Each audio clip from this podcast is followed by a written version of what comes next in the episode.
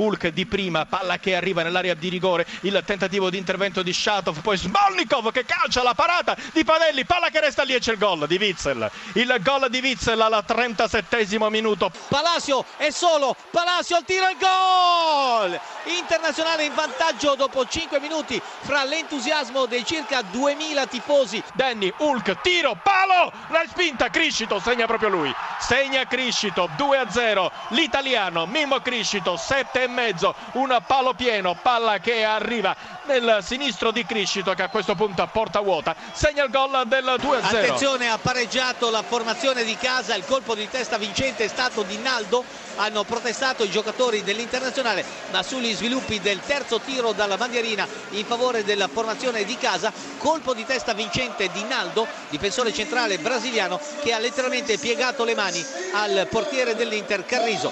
Sbaglia Carriso e interviene sul pallone Vieirinha, cross, tiro e gol.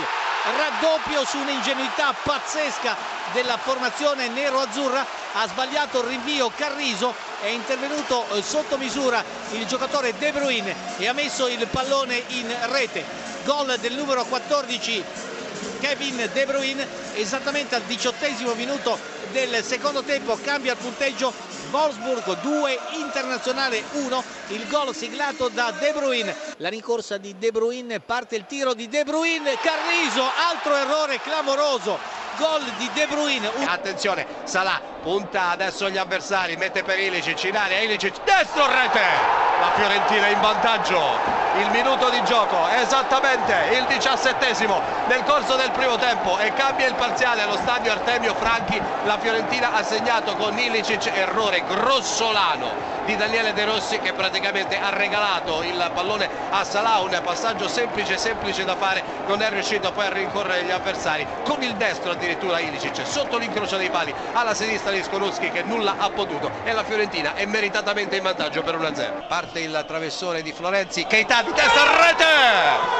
Il pareggio della Roma. Seydou Keita il signore delle terre di mezzo. Ha messo in porta il pallone dell'1-1 svettando di testa e andando a cogliere l'angolo più lontano rispetto alla porta questa volta dell'impossibilità Toretto di intervenire. Facile facile. Seydou Keita ha colpito di testa da breve distanza e non ha lasciato scampo alla Fiorentina